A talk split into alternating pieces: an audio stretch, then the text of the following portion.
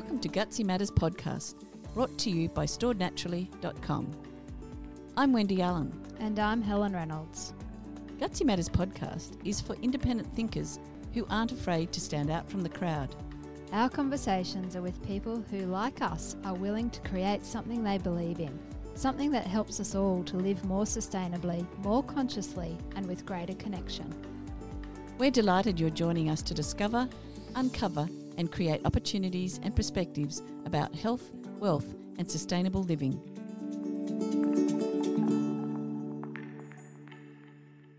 Today it is our pleasure to be speaking with Krista Bjorn.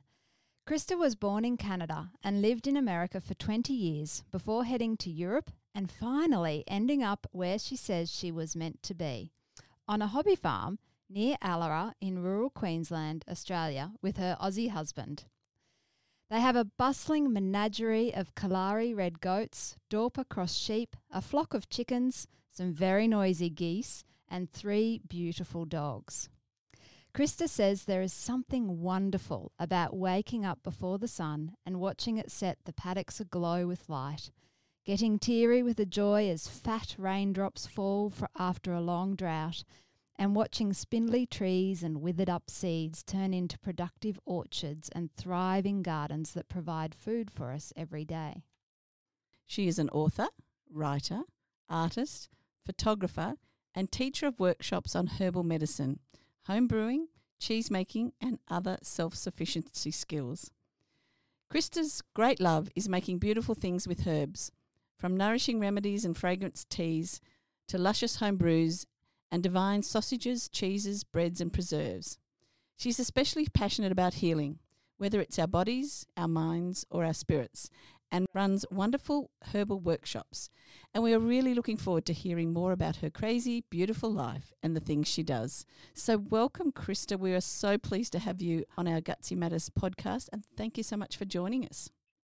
My pleasure. Thank you.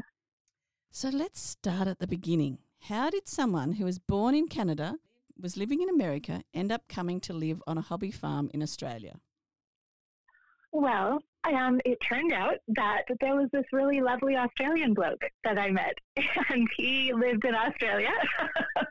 and um, it was just a perfect, amazing alignment of everything. And um, I had actually gone through a really traumatic event and was looking to start over and then I met this really lovely Aussie fellow, and he was just a delight and a rock for me in a really difficult time. And so I thought, well, maybe this is it. And so I flew out to Australia and to meet him. And um, I got here five minutes before we got flooded in with the huge floods of 10 years ago. And we just got along like a house on fire. And the moment I met him, I knew this is the one. And so I went back to the States and I packed up all my stuff and I sold almost everything and I moved out here and I've been here for 10 years now. Wow. was it baptism by, well, not by fire, by water if you arrived just before the floods? Wow. Yes. That's a lovely story. We could dwell on that, but let's talk about some of the things that you that you do and that you make. And I just read one of your blogs about making uh, chopping. They were chopping boards, but um, you burn patterns into them and make artwork and, and unique books and handmade apothecary remedies. And tell us more about what you do. Okay. Well, um, when I moved out here, I had never lived um, on a farm before. I knew absolutely nothing. I was scared of chickens. I didn't know how to deal with goats. Um, I did not know anything. Wow. And but husband was really lovely and he built me these amazing gardens. And he said, I will never set foot on in them. They are yours with whatever you want. And so I just started experimenting. And I was a really horrible gardener for the first few years. And I killed mostly everything. And the little that I did know had been from a part of the world that got rain, you know, 200 days out of the year. So that's a totally different environment. Yes. So I just had to learn everything from scratch. And um, I met really lovely people in the area who were more than happy to share their knowledge with a complete novice. And so I started experimenting. And And as I started experimenting, I got so excited about it. And I learned about foraging for native foods here in Australia, um, different herbs and things that you can use for teas and medicines. And I just started trying things. And some of them were an amazing success, and some of them were a catastrophe.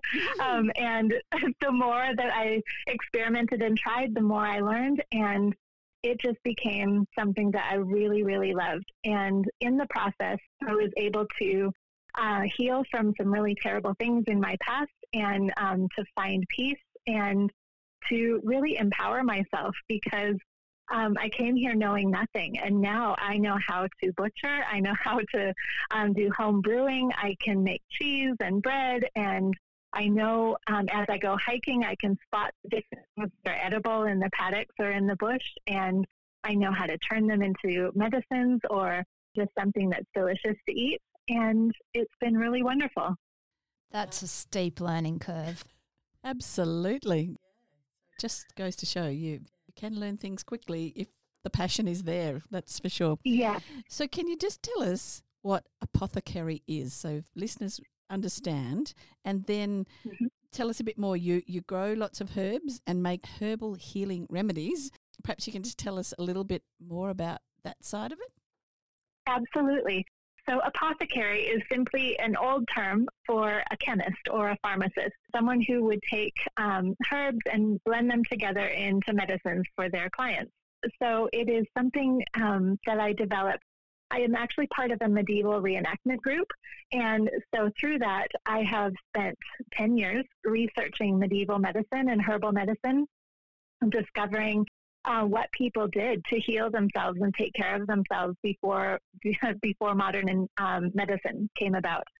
And so through that, I started a medieval herb garden. So I have five gardens, and in there, um, I counted the other day, and I think I have 45 different herbs that I grow. So I have everything from comfrey and lemon verbena to burdock root, marshmallow root, all kinds of different things. And so I grow them I harvest them, and depending on what they are, um, I use them for different things. So, uh, for example, with the roots, I would um, wait until autumn until they're nice and fat, and then pull them up. I always leave a few in the ground so that they can replicate themselves. And then I would clean them and slice them and dry them and use those for different teas. Um, also, I grow a lot of different leafy herbs and things. So uh, lemon balm and um, spearmint and sage and white sage and pineapple sage and uh, lemon thyme and things like that. And each of those herbs has healing attributes for it that are good for the body. So, for example, if I had a cough, I would go out to my garden and I would collect sage and lemon thyme and make a really strong tea and gargle with that. I was trying to, heading into autumn, which I am now, I would go out to my elderberry bushes and I collect um, the elder flowers and the elderberries and I dry those. And then I turn them into um, an elderberry cordial with, um, I, so I boil up the dried berries with cinnamon and star anise, cardamom pods, and uh, cloves, and all kinds of really good spices, and also Tasmanian pepperberry, which is a native plant to Tasmania and is amazing. And all of those things are antiviral, antibacterial, and so they're really good for um, strengthening and supporting the immune system. And so those are the things that I make. So my kitchen is just filled with jars of dried things or brewing things. Um, my friends just laugh and shake their heads when they walk in because they know they're going to see all it, what looks like a whole room of science experiments. But they're all things that are um, healthy and nourishing and supportive to good health and well being.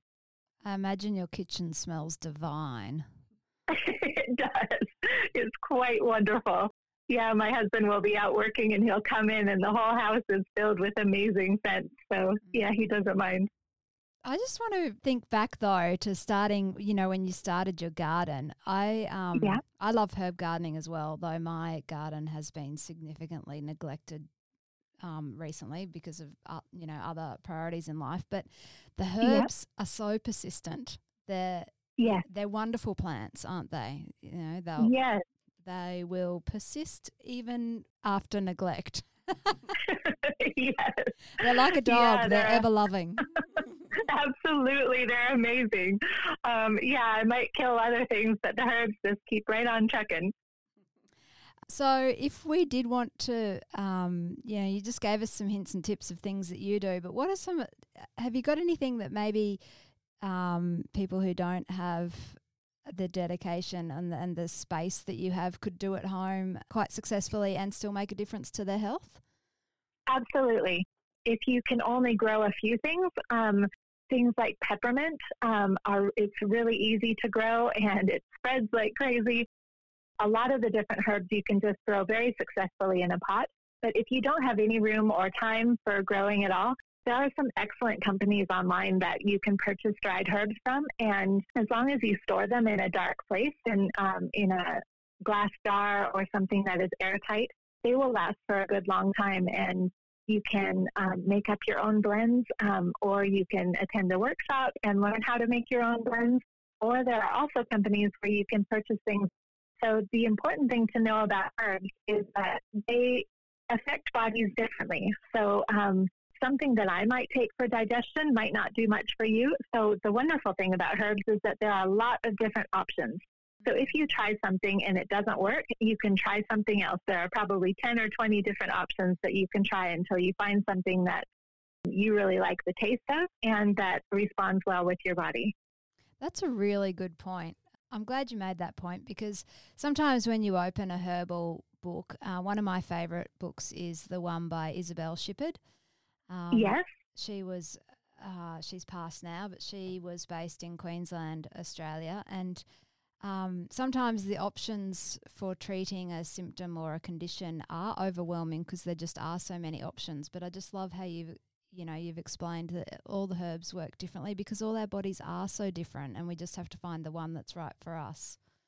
Yes, absolutely. Found it quite overwhelming in the beginning until I realized, oh, I just need to find out what works for me. I don't have to worry about all the other things. And so then it became something fun.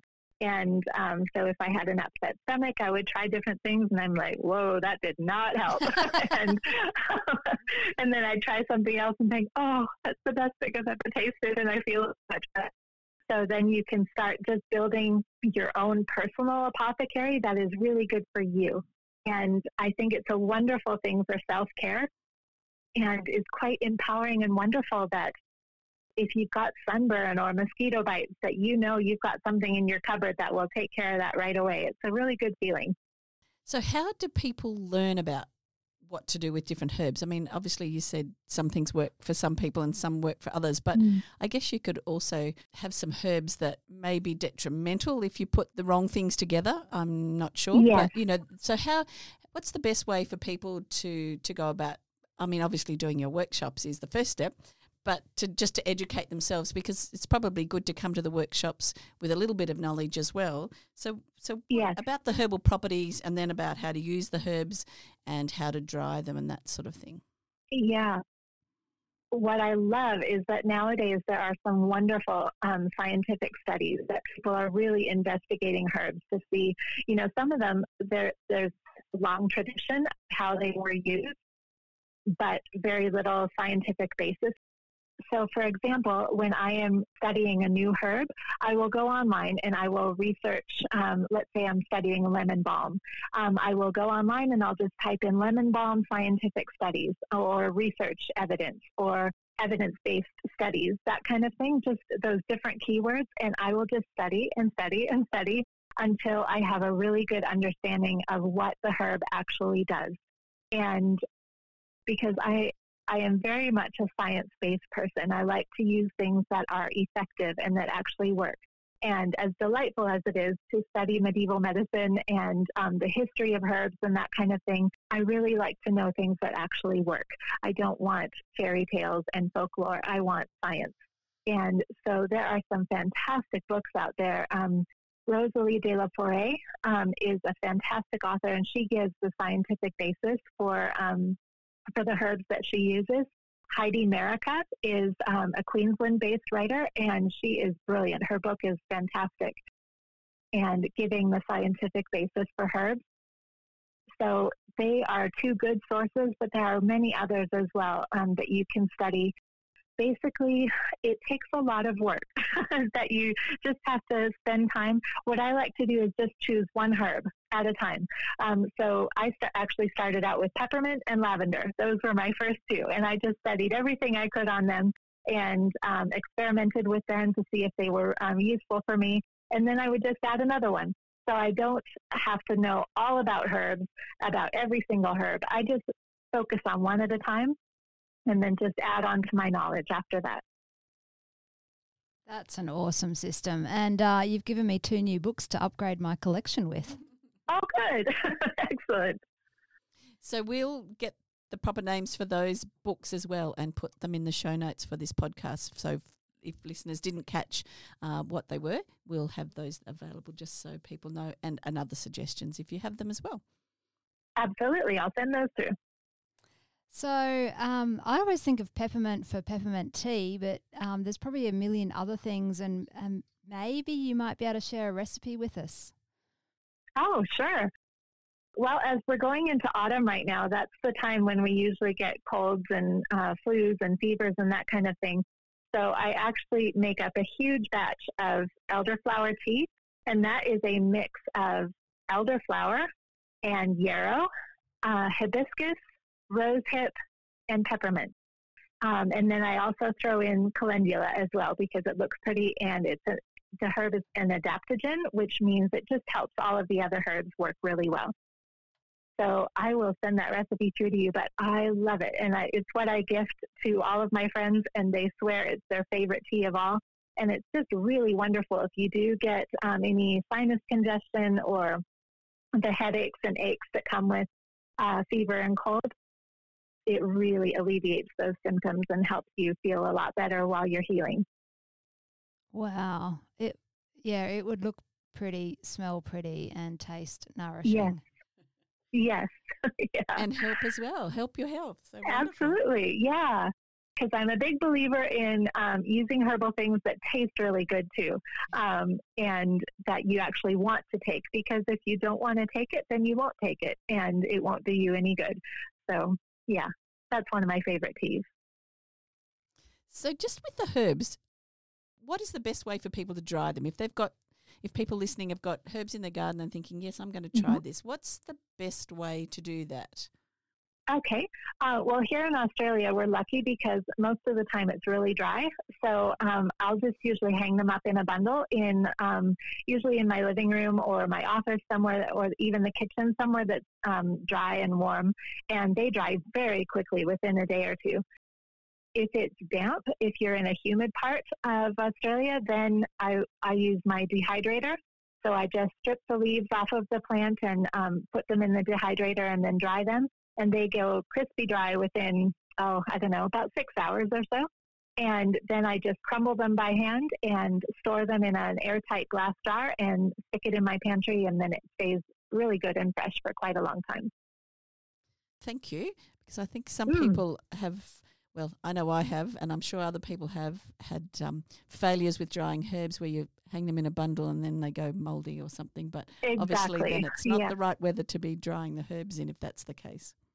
Yes. Yeah, so right now, because everything is so um, moist and humid after all the rain, I would definitely be using the dehydrator. Mm-hmm.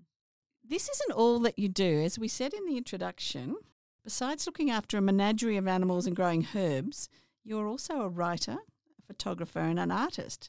So, can you tell me a little bit about your books and some of the other things that you do? I know you've just recently written a herb book, is that correct? Yes, yeah. Um, it's called Herb and Spice, a little book of medieval remedies. And that came out of my work with medieval reenactment. And it is a book of recipes that have stood the test of time that they were used back in medieval times and are scientifically proven to be just as effective now as they were back then. And so there's all kinds of um, cordials and syrups and pastilles, which are um, tiny little hand rolled pills um, or tablets, and teas and balms and pastes and all kinds of good things that um, are helpful for anything from an upset stomach to sore muscles and joints um, to headaches to fevers, all that kind of thing. So they're just things that you can make with stuff out of your garden. Um, they're they mostly use things that are very common, um, so it's really easy for people to access that and be able to make them out of things from their pantry or their herb garden or things that they can easily pick up at the grocery store. And I've also written a book on Freestone, um, which is a town near me, and I wrote a history of that. And I am a uh, food and travel writer, so I write monthly articles for different magazines and print and online publications about, oh, I don't know, things like how to make your own cheese, how to make your own sausages, um, all different kinds of recipes and things like that. I just love, I love learning how to make things and then making it really simple for other people to make them as well. So, do you have a book coming out with all of those recipes? Um, I am working on that. It's not quite ready yet. I've got the herb and spice one coming out in about a month, and then I have my next one. I'm hoping to have it ready in about six months, but we'll see how it goes. Wonderful. We'll look forward to that one as well. Thank you. So, Wendy mentioned that you do some workshops. Tell us a little more Yes. about those because I'm sure we've got some um, curious minds listening. Okay. All right. I've got two workshops that are coming up in the near future. And if people are interested in that, they can um, visit my website and sign up for the newsletter, and I'll be sending out the details for that. Uh, the first one um, is a herbal tea making workshop. And so we'll be making all different kinds of herbal tea blends. Some of them are purely for pleasure, uh, and others are specifically to help with different issues, like the um, elderflower tea one that I told you about. Uh, we'll be making that there and then several others. So that one is going to be held at the Grain Shed Retreat in Goomburra. And I am partnering with Belle Dubois from Darling Downs Wellness Therapies.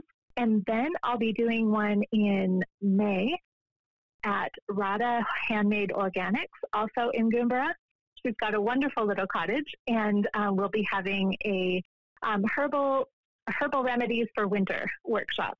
And that's where I'll be teaching how to make um, elderflower, elderberry cordial, rose mint pastilles, just different things that are really good to have in your pantry when winter is coming on. So things that will help you if you've got a cold or a flu or a fever, things that are really warming um, in case you've got a chill, things like that. I always find when my pantry's full of herbs that I sort of naturally feel more confident about handling life. You know, like you Yes. feel like if something comes your way that you didn't really want, like a cold or a flu, but you you know Yeah. you've got the the capacity to handle it. Like you know, Yeah. I don't know. It's hard to put words around it, isn't it? A confidence. Maybe Yeah. it's like a quiet confidence. Yes, absolutely. I find it very, yes, it gives you quiet confidence. It gives you a sense of security. Um, I also feel quite peaceful because I know whatever will come up, I have a way to make it um, easier to bear for me or um, the person in my family who's going through it. Mm. Yeah, so I'm sure that's a good reason, you know, why a lot of people come to your workshops. Yeah, it's been really fun. I do um, these established workshops, but I also do private workshops. Um, for example, people like to have a girls' night or get together with all their daughters and um, that kind of thing, and we'll just get together for an afternoon or an evening, and they tell me um, what the theme is, or they just say, we want to get together and make stuff. So can you come up with a plan? And um, so then we get together and just have fun. It's so delightful. And uh, people will bring a bottle of wine and um, some snacks, and we'll just sit around the table and make things and have a great time. What a great idea. Well, yeah, and and it's you know it's the part of learning that makes it easy, doesn't it? You know, when we're Yeah. curious and when we're observant and when we're just sort of doing it for the joy of it, suddenly we're Yes. learning without learning. Exactly. Yes, it should be fun and exciting, and um, you should be able to go home at the end of a workshop with a whole armful of amazing things that you made, and it's a really good feeling. It is. And do you do workshops on the other self sufficiency type skills that um, we mentioned earlier, like make sausages with the herbs and cheeses and breads and preserves and things like that? Absolutely. Yep. herbs. Yeah, basically they I would call them a self-sufficiency workshop. And so yeah, we can just choose a topic um, whether you want to learn how to make your own liqueurs or cheese or sausage or bacon or ham or bread, whatever is of interest to people, I do workshops on that as well. And I can um, design them myself, or if people have a specific interest that they have, I can um, set up a workshop specifically for them. Wow. Is there anything you don't do, Krista? It's amazing. well, there is. Basically, I just follow whatever delights me, and um, and I go down that track. And if it keeps delighting me, I keep going. And if not, I just call a halt to it and try something else. What a lovely philosophy, yeah, to just follow the, the path that delights you. That's that's really lovely. Yes.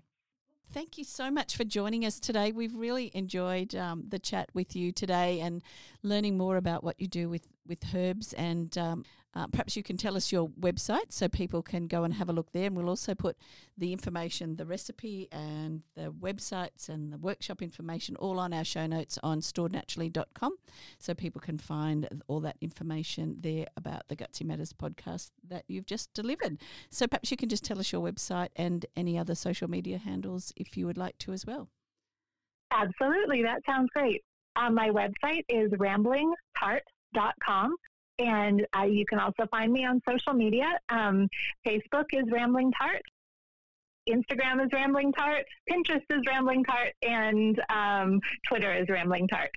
so it's pretty consistent across the board. So it's for people that didn't catch it. It's rambling tart. Initially, I thought it Yes. was rambling art, but it's not. It has a T. Ah. So T A R T, rambling tart. Exactly. Yes, so um, Yes. have a look there because her website is wonderful. So look, thank you so much, Krista. We've really, really loved uh, having a chat with you today. So thanks so much for your time. My absolute pleasure. Have a great day. You too, Krista. If you've enjoyed this conversation and know people who'd be interested in knowing more about this topic, then show them you care and send them the link to this podcast. To keep up with our Gutsy Matters conversations, subscribe and share with your friends. For extras, follow Stored Naturally on Facebook and Instagram.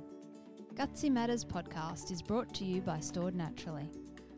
We are the creators of the all natural hemp fresh produce enhancer for longer lasting and healthier fresh food kept in the fridge. Available at storednaturally.com.